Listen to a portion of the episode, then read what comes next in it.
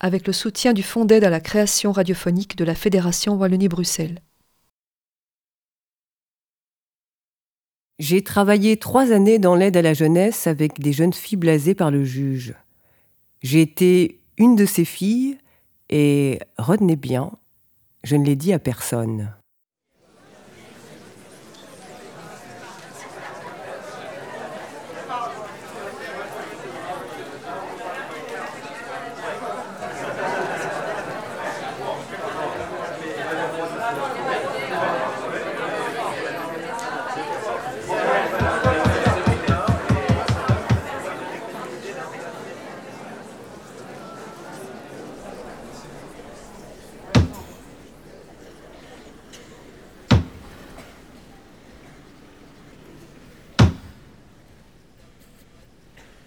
Ces jeunes qui écoutent leurs cheveux pousser, comptés par un qui a les cheveux longs.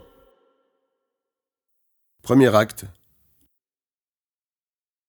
Ça te fait penser à quoi ton prénom? Elisabeth Elisabeth, ça fait PD.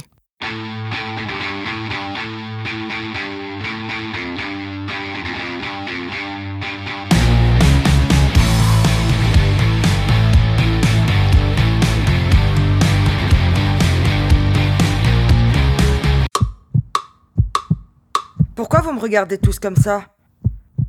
Quoi? Qu'est-ce que t'as, toi? Et toi? T'as un problème? Oh là, calme, hein Cool, hein On te regarde parce que tu es là, devant nous. Il n'y a rien du tout. C'est tout. Il n'y a pas de problème. Il n'y a pas de problème du tout.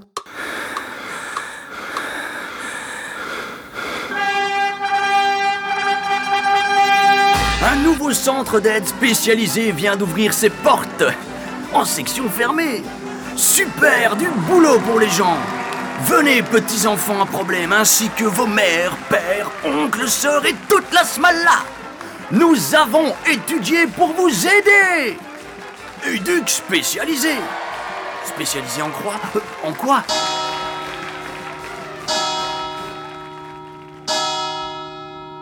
Moi, c'est simple. Moi, ce n'est pas si simple. Je suis Je suis éduc. éduc. J'ai arrêté d'être éduc pendant 5 ans. J'ai 15 ans de boulot. Puis j'ai repris. Tu fais ce que je dis et il y aura pas de Tu fais ce que je dis et il y aura pas de fais ce problème. que Tu fais ce que je dis pas? Eh ben, on verra. Tu fais ce que je dis pas? On verra. Eh ben, on verra. On verra. Ta gueule, connasse. Je m'en fous, poufiasse Éduc. Oh, t'es pas ma mère, hein Salope Vieille pute. Marre d'ici. Tous des connards Va te faire foutre. Dégage Ah non Pute. Pourquoi pas euh, Mais vieille Jamais.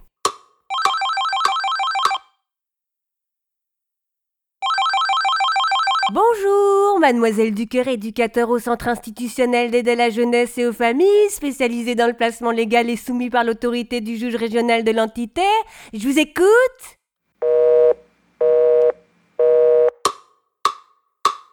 Je, Place mon, l'argent en, banque. Tu place, t'es pion, sur l'échiquier. il, Place ça, main. sur ton cul. Nous plaçons. Vous déplacez, Il ce, place au coin, de la rue. la Grand Place à Bruxelles? Non, rien à voir. Si, Place toi, ailleurs. tu, À pris, ma place. je place, Je place mon enfant mon enfant en institution. en institution. Placé. Mettre à une certaine place, à un endroit déterminé. Placer, Des. invités. L'école place ses élèves à la fin de leurs études. Placer, Une. anecdote. Se. Se, Placer. placer. Se. Mettre, À. une, Certaines. place. Se. Placer, Par. ordre, De. taille. Occuper un certain rang. Se placer dans les premiers. Se mettre en bonne position. Pour réussir. Elle a, Elle a su, su se placer.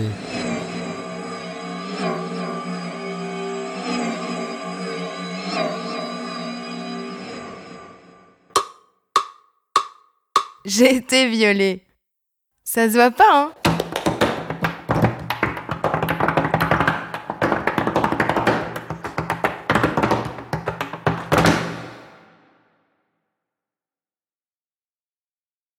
Deuxième acte. Tête d'éduc. D'ici deux jours, la première jeune fille arrivera dans l'institution. Mais avant, je suis occupée à faire la vaisselle avec une collègue.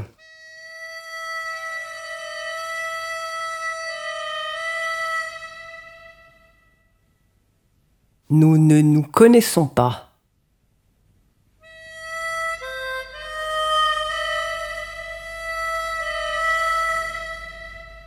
À un moment donné, ma collègue essuie une fourchette et avec son doigt regarde les pics de celle-ci en le faisant bien devant moi pour que je le remarque. Je lui demande Pourquoi tu fais ça? Réponse Si tu savais, ce genre de fille, elle pourrait te l'enfiler dans la main. Et hop, voilà, le ton est donné.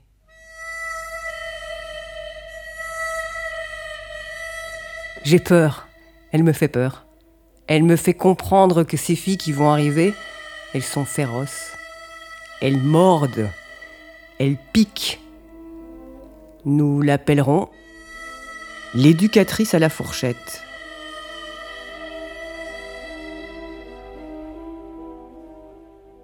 Autre image forte mais vécue, hein, j'espère que vous me suivez. Le chef éducateur nous fait faire un tour du propriétaire avec mon nouveau collègue. Nous ne nous connaissons pas.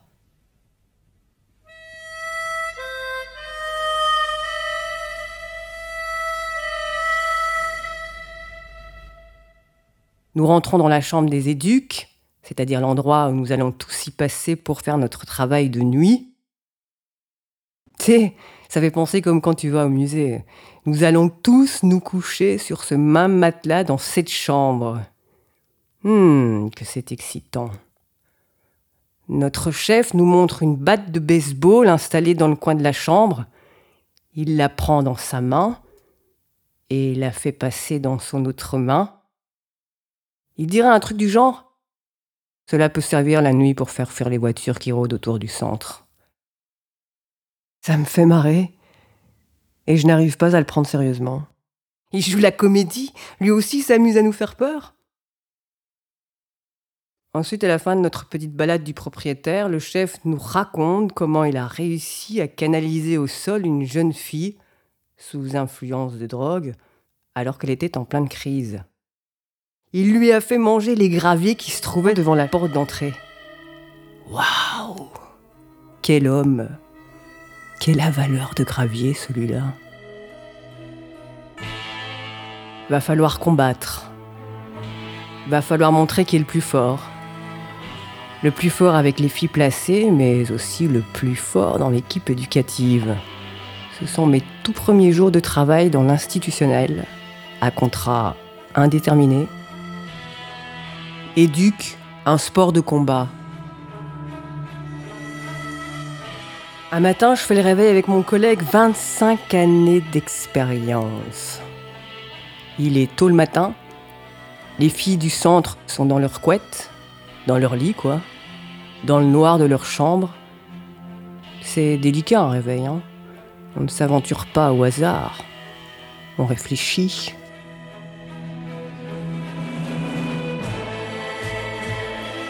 On se prépare.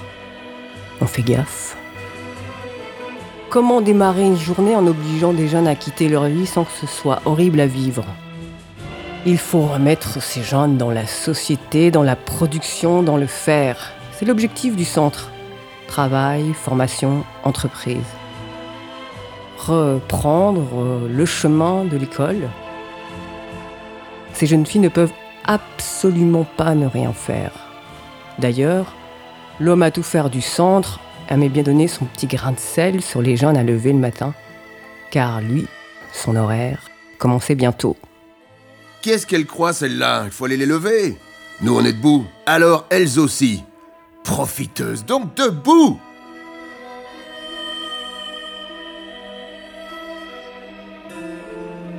J'avais envie de lui expliquer que nous sommes des adultes, que nous ne pouvons pas nous comparer à des jeunes qui ont un parcours de vie compliqué. Moi, ce que j'en sais du parcours de vie compliqué, c'est que vous avez envie de souffler, vous avez juste envie de comprendre ce qui vous est arrivé. Je pense que toutes les filles du centre ont perdu un peu beaucoup de la confiance. Confiance avec elles-mêmes d'abord, mais confiance aussi avec un membre de la famille. Blessées au cœur, elles sont. Qu'est-ce qui fait qu'à un moment donné, un juge de la jeunesse demande votre placement? Je sais, homme à tout faire, que tu as deux petits-enfants. Comment crois-tu que tes enfants réagiraient s'ils étaient séparés de toi? Et toi, d'eux Tu crois que cela ne peut pas t'arriver? Tu crois que si ces jeunes sont où elles en sont, c'est qu'elles l'ont fait exprès?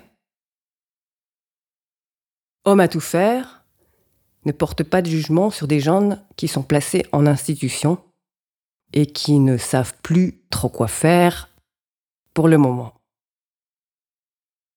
C'est mon collègue, 25 années d'expérience, qui ouvre la danse.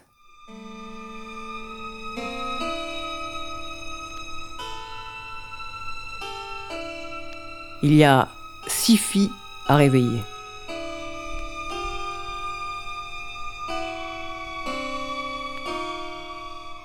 Nous arrivons devant la chambre d'une jeune. Cette jeune a du caractère et ose dire tout haut ce que les autres pensent tout bas. D'ailleurs, soit dit en passant, elle fait peur aux autres jeunes du centre, mais aux adultes aussi car elle a un physique balèze. Mon collègue, 25 années d'expérience, montre tout de suite qui est le chef et saute avec ses deux pieds joints sur le lit de la jeune fille. Allez, debout Il est temps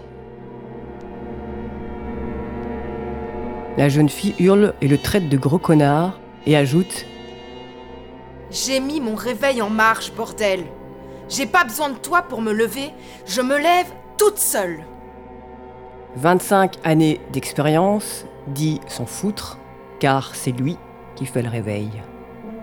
Que ce n'est pas à une jeune de décider de se lever toute seule.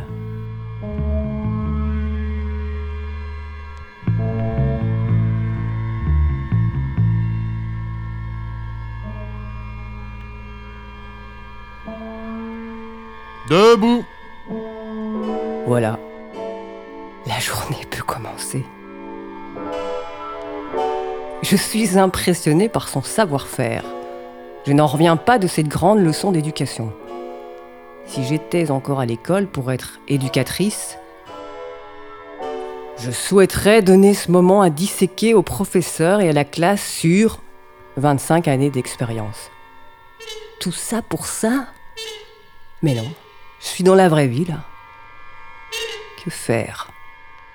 Je suis toute chamboulée et cela se voit sur ma tranche. Ce 25 années d'expérience qui rentre dans cette chambre qui n'est pas la sienne et qui se permet de sauter sur ce lit qui n'est pas le sien. Eh mec, t'as vu qu'il y avait une personne humaine dans le lit et qu'il est tôt le matin? 25 années d'expérience, après avoir fait sa tournée du lever des filles, retourne s'enfermer dans le bureau de l'équipe éducative.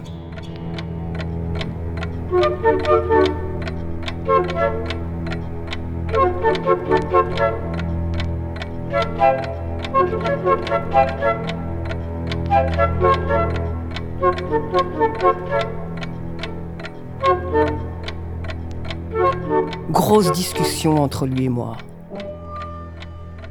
Je ne dis pas cela pour faire mon intéressante, mais avec 25 années d'expérience, je n'ai pas fait semblant de rien, ou pire, je ne lui ai pas laissé raconter les choses à sa manière.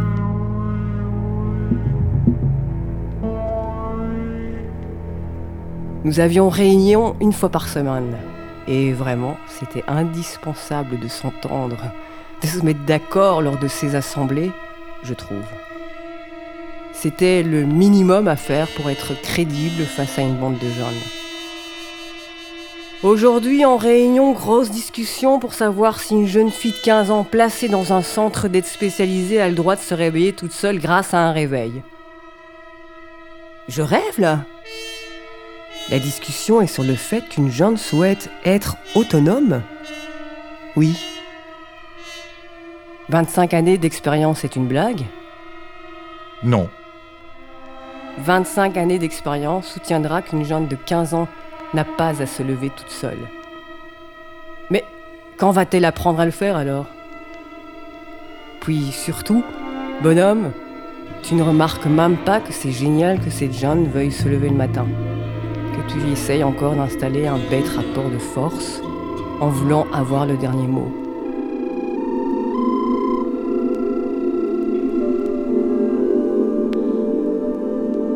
C'est gagné. Une jeune du centre qui souhaite se réveiller toute seule avec un réveil en a le droit. Victoire. Je n'en reviens pas de la hauteur du débat.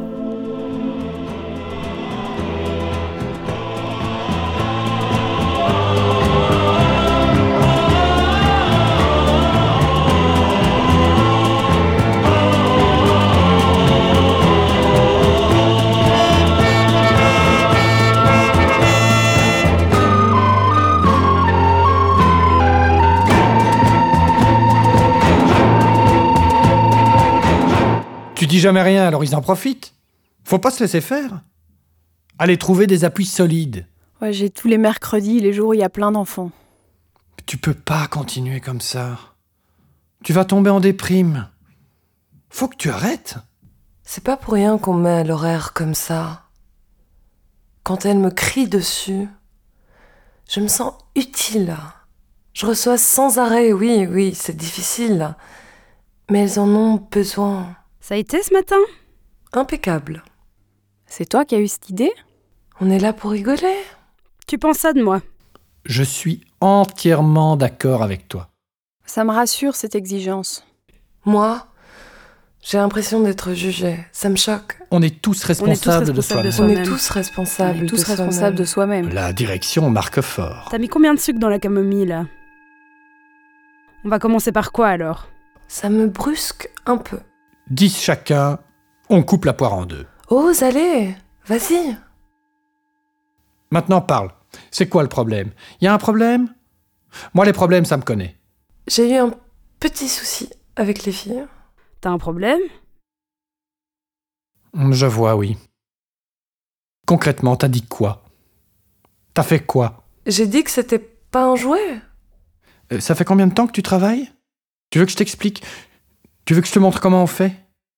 T'avais pas arrêté de fumer toi On est là pour se poser des questions. Je ne suis pas sûre de pouvoir faire confiance. Non, te, te mets pas à chialer. Ça me fait si peur, j'ai l'impression qu'on me met à l'épreuve. Elle dort déjà toute la journée. Tu imagines si elle meurt sous notre responsabilité?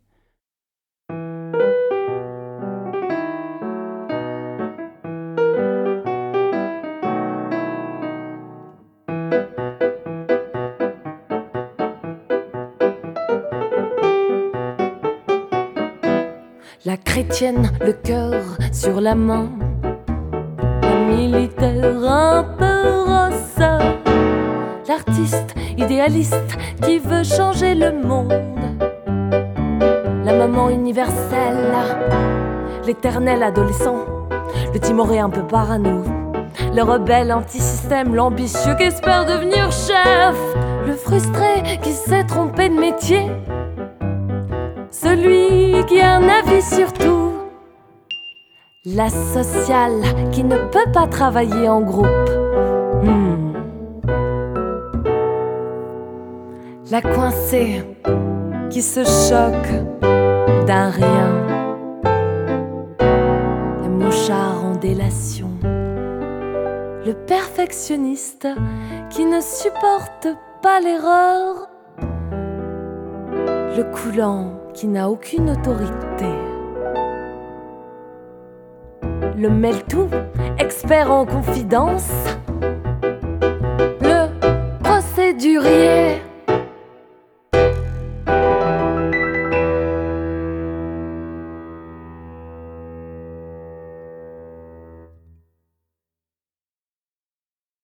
Troisième acte, fait divers.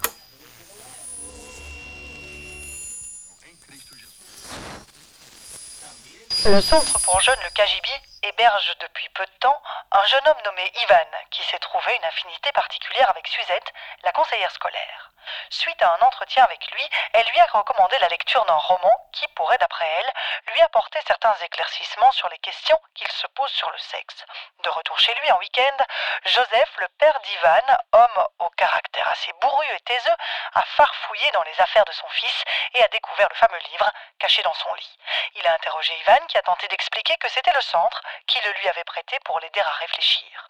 Joseph, vert de colère, est allé se plaindre directement en haut de l'échelle de chez les jésuites pourvoyeurs de fonds et patrons du centre. Il s'en est pris à Christine, la secrétaire, qui a voulu elle-même régler l'affaire en se déplaçant jusque-là par le chemin du halage, où elle a été bousculée par trois jeunes qui couraient en sens inverse. Arrivée sur le perron du Kajibi, elle a fait une mauvaise chute et, ne trouvant personne dans le centre, s'est dirigée vers le cahier de communication qu'elle a souillé de son sang. Elle a entendu tambouriner dans un placard et a délivré Michel l'éducateur, qui avait été enfermé par les trois jeunes en cavale. Michel et Christine ont été entendus par le commissariat de police, qui a enregistré leur déposition. Tout de suite, on écoute le témoignage du jeune Ivan. Pourquoi est-ce que mon vieux m'a tellement dans le colmar? Franchement, j'ai 17 ans et déjà j'en ai marre. J'ai rien d'un délinquant, mais je me pose des questions. J'ai pas d'intimité, pas d'amour, pas de pognon. J'aurais pas dû traiter avec ma référente. Elle a que 22 ans, mais elle en fait bien 30. Quand elle m'a refilé son livre sur le cul, moi, j'ai bluffé à fond, je lui ai dit je l'ai déjà lu. En fait, c'était pas vrai. Et je l'ai ramené chez moi. Mais mon vieux, c'est un dick, il l'a vu sous mes draps. Il a dit Qu'est-ce que c'est? Tu iras en enfer. Pas de ça sous mon toit. Il était en colère. Il est devenu pote avec l'institution. Il en a profité pour dorer son blason. Moi, je me tape la honte, encore une fois de plus. Je passe pour un salaud qui pense qu'à ça, qui suce. Ça va encore jaser, compléter mon dossier. Les flics sont au courant et ils vont m'emmerder. Quand t'as fait une connerie, c'est fini pour ta vie. Et ce sont tes parents qui les premiers grillent. Franchement, ils sont tordus. Tous et à leur façon. Et si ça continue, moi je vais péter les plombs. J'ai rien à voir dans cette histoire de Kajibi. Je sais très bien qui c'est, mais je balance pas. C'est dit. Et maintenant, le point de vue de Michel, qui est éducateur, au centre le Kajibi.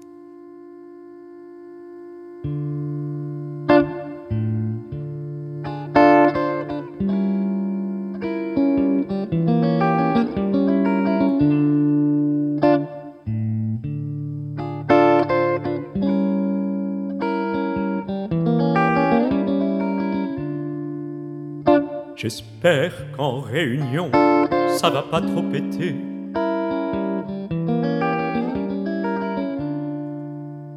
Mais j'avais pas de doublon, personne sur qui compter. Je suis resté deux heures enfermé dans mon trou. S'ils me font des reproches, moi je me défends, c'est tout. J'espère qu'ils vont pas en faire tout un fromage. C'est pas des assassins, c'est des conneries, le rage. J'étais peinard assis et ils m'ont pris les clés. C'est une blague de gamin, je me suis fait piéger.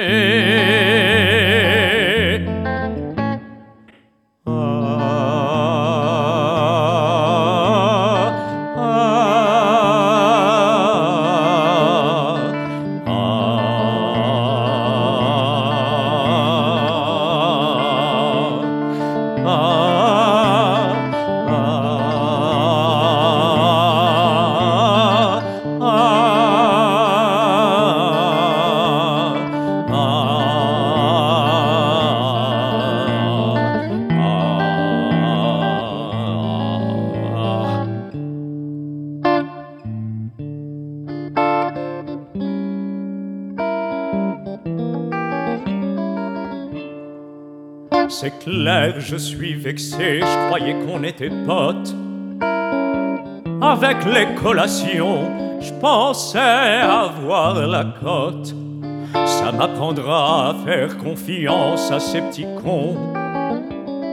Ils vont devoir ramer pour un surplus de ration. Moi, dans mon cagibi, je pouvais que patienter, et j'étais à l'affût du moindre bruit de clé. J'ai gueulé comme un veau pour qu'on me tire de là. Comment je pouvais savoir qu'elle viendrait jusqu'ici? Ça fait sale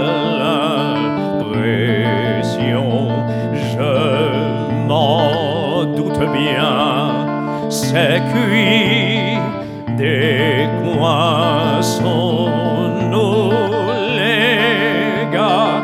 Au fond, tout ça, c'est très drôle.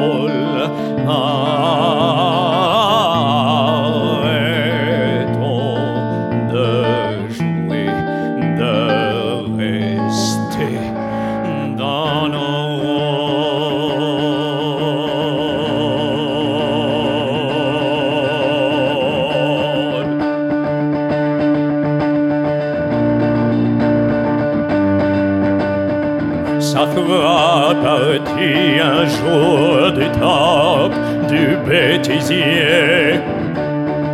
Je crois que pousser jusque-là, c'est un peu exagéré. N'empêche que pour sortir Christine de sa torpeur, je lui ai refilé aussi une bonne dose de quatre heures.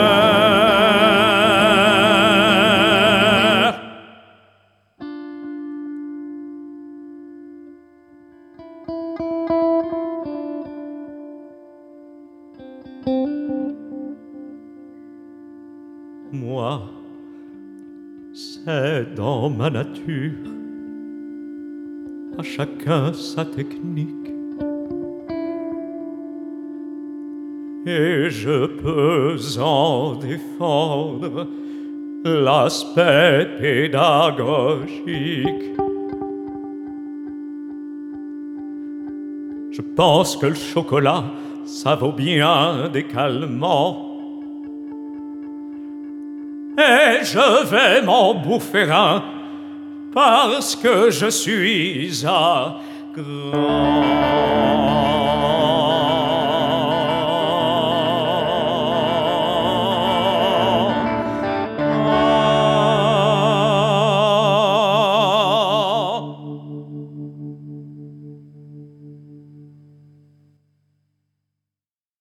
J'ai à peu près une heure pour répéter tout seul.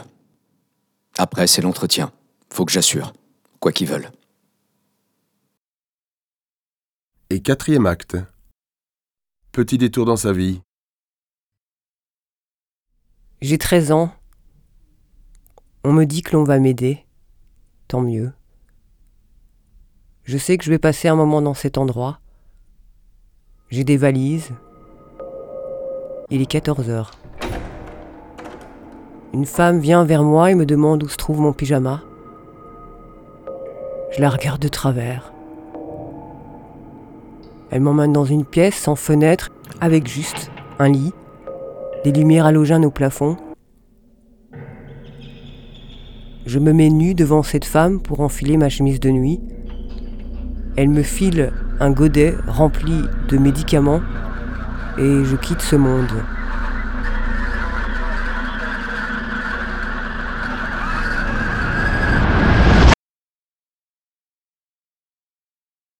On me fait manger un yaourt car je ne sais plus faire marcher ma mâchoire. Puis je quitte ce monde. On me dit que je vais avoir une nouvelle chambre. Je ne sais plus me tenir debout. Deux personnes sont là pour me tenir. L'une à droite, l'autre à gauche. Oui, je quitte ce monde. Dans ma nouvelle chambre, il y a une fenêtre sans poignée, du papier collant épais sur la vitre.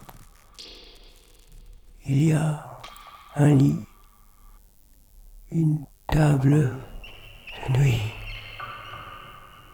une lumière au plafond. La porte de ma chambre est sans poignée. Je suis enfermé. Petit à petit, il diminue les doses de médicaments. Petit à petit à petit, je découvre le monde qu'ils m'ont préparé pour m'aider. Petit à petit, je ne peux plus aller dehors. Je ne peux plus quitter cette chambre. Je ne peux même pas simplement regarder dehors. Mon horizon sont les murs de ma chambre devant moi et cette fenêtre avec ce collant dessus qui ne me permet pas de regarder juste le ciel. Je ne peux plus manger par moi-même. Il m'amène un plateau sur mon lit dans ma chambre, au matin, à midi, au goûter, au soir, comme si j'étais malade. Suis-je malade? Non, je ne suis pas malade. Je le sais. Ce sont eux qui me donnent à manger. Je n'ai plus le souvenir de comment je faisais pour boire. Est-ce également eux qui me donnaient à boire Ce sont eux qui me donnent à manger.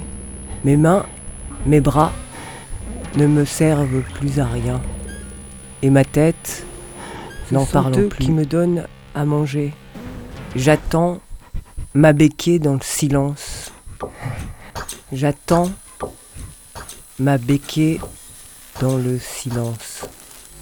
Je me souviens franchement d'un qui, pour le repas chaud du midi, s'appliquait à mettre sur sa fourchette, pour ma bouche, une patate avec le légume et la viande dessus. Une patate, une patate avec le légume et la viande et hop, le légume dans la bouche. Une patate, une patate, la viande avec le légume dans la bouche et la viande. Et hop, une patate avec le légume, une patate et la viande. Et hop, Il s'entraînait à piquer les trois aliments sur la fourchette pour ma bouche. Il n'y avait pas que moi, je pense, qui devait s'emmerder. Par contre, les autres membres de l'équipe, peut-être plus classiques, une patate sur la fourchette pour ma bouche, puis le légume sur la fourchette pour ma bouche, puis la viande sur la fourchette dans ma bouche. Moi, de mon côté, sans main, sans bras, je n'avais plus qu'à ouvrir bien grand la bouche dans ce grand silence psychiatrique.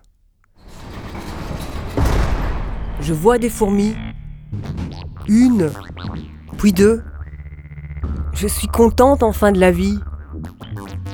Je panique, il y en a plein dans mon lit. Qu'est-ce qu'elles font là? Est-ce qu'il y avait vraiment des fourmis dans mon lit? Ils viennent le matin vous réveiller avec votre plateau déjeuner sur votre lit et leurs mains qui servent à quelque chose. Les miennes sont inutiles. Les miennes sont prisonnières. Je suis tellement droguée que je ne gère plus mon trou du cul. Plusieurs matins, je me réveille avec plein de merde dans mon lit.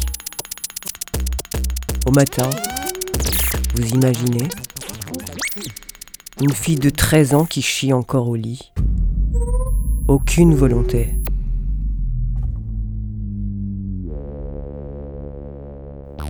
Après le petit déjeuner, au bain. Je vais sortir de ce lit, me mettre en position verticale et je vais faire marcher mes jambes, mes pieds, mes fesses, mon dos, mes épaules, mon cou, mon corps. Je vais être un humain en mouvement pour un très très court instant, car la salle de bain se trouve juste à quelques pas de cette chambre. J'ai besoin d'aide pour marcher, je ne tiens pas droit. Je suis dans la baignoire, l'eau est souvent trop chaude, je ne me sens pas bien. Un gant de toilette se trouve sur le bord de la baignoire. Je prends ma main et je la dirige vers ce gant de toilette. C'est ma main. Elle agit, se met en action, prête à laver ce corps qui est le mien. C'est à moi. Soudain, une autre main arrête ma main et une voix me demande ce que je fais. Je vais me laver. Impossible. Cela fait plusieurs mois que c'est nous qui te lavons, donc nous continuons. Dans cette salle de bain, un autre flash. Un homme touche à mon corps. Je suis debout, nu, et cet homme veut toucher à mon corps. Non, non, non Je me débats, puis je quitte ce monde. La seule porte de sortie systématique de cette chambre fut pour le bain. Dès que je sortais de cette chambre, je pistais tout.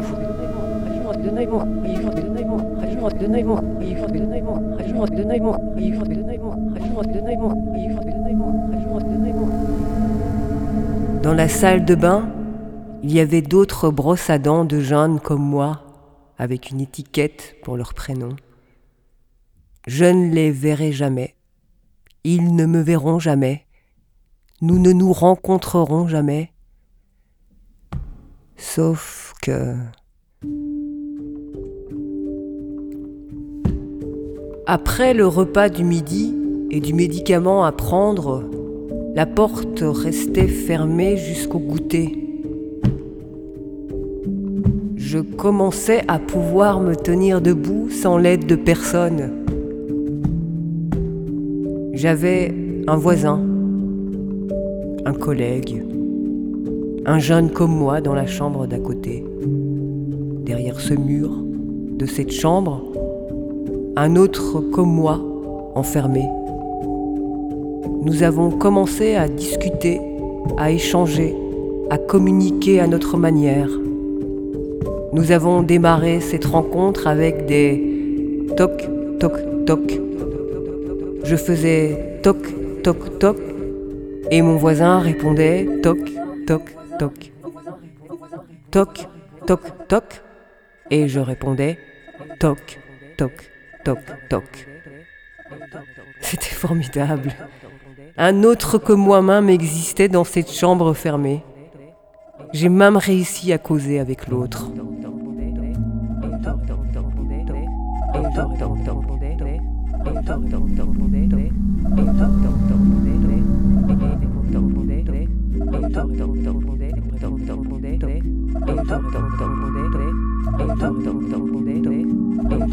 Après le repas du midi et du médicament à prendre, il y avait un petit encart de fenêtre dans ma chambre qu'ils ouvraient minusculement.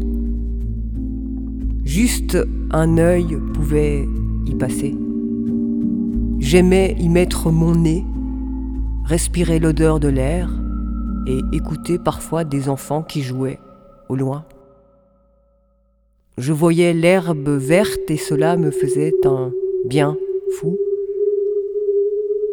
Je proposais à mon collègue de s'approcher de sa minuscule fenêtre, moi de la mienne, pour pouvoir nous parler, et cela a fonctionné. Je comprenais que mon collègue était enfermé également. Mon collègue avait une voix d'une personne handicapée. Nous nous racontions nos vies d'avant ces chambres, sans vue et sans porte. Un après-midi, après le repas et le médicament, je grimpais sur la table de nuit de la chambre pour pouvoir avoir accès à la minuscule fenêtre et y jeter un œil. Regardez là-bas, respirer l'air, écouter le vent. Au loin, mais très loin, je vois un humain qui marche dans le champ et qui s'approche du détour. Vous savez ce que je me suis dit à ce moment-là?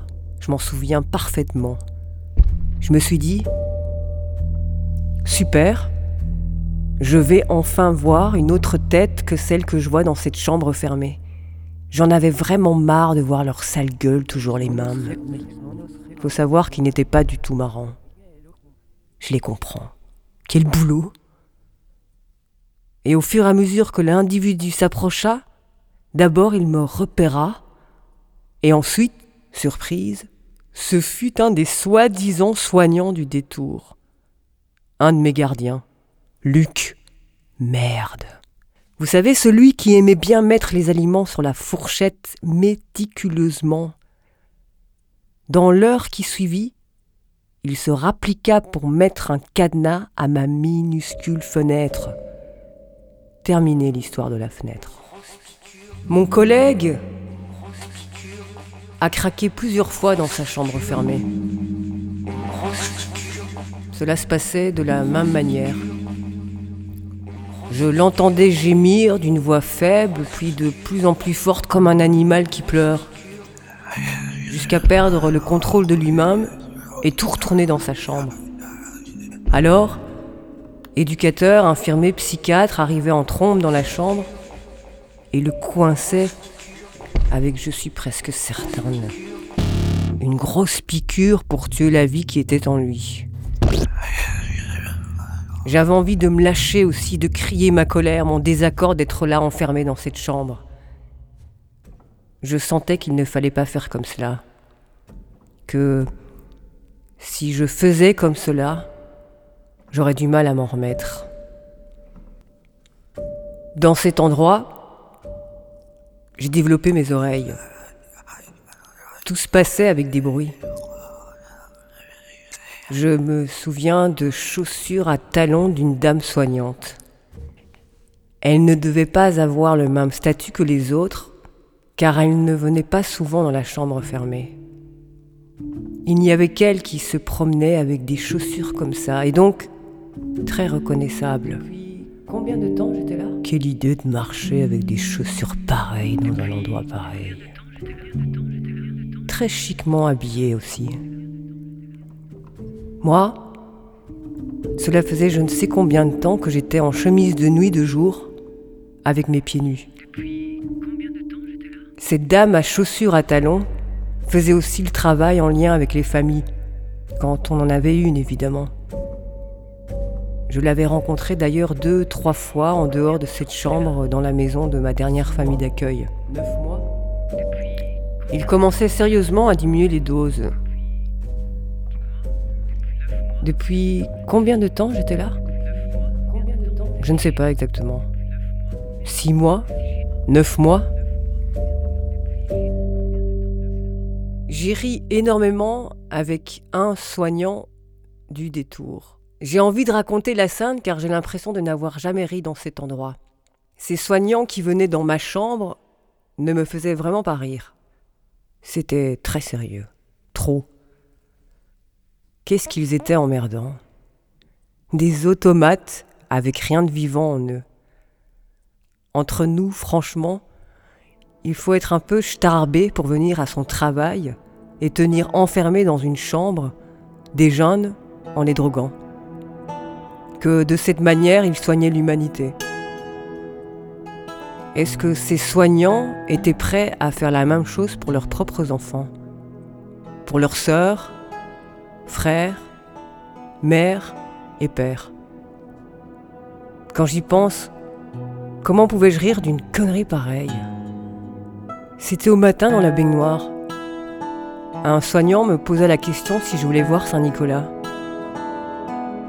Alors, il prit le savon, le frotta sur le gant de toilette, puis il souffla dedans.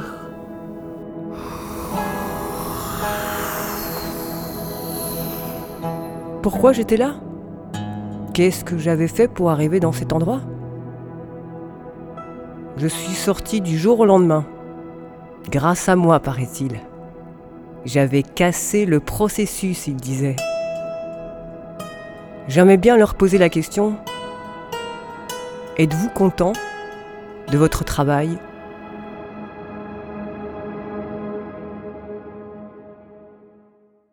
Ces jeunes qui écoutent leurs cheveux pousser, comptés par un qui a les cheveux longs.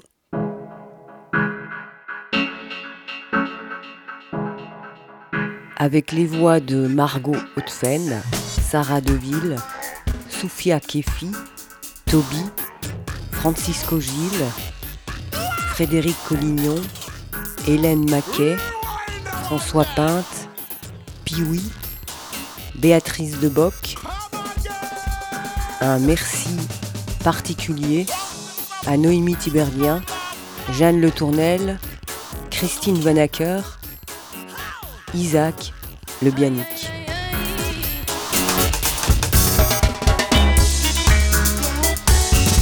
Pour finir cette histoire, j'aimerais citer Howard Zinn. Il disait, lui, que tant que les lapins n'auront pas d'historien, l'histoire sera racontée par les chasseurs.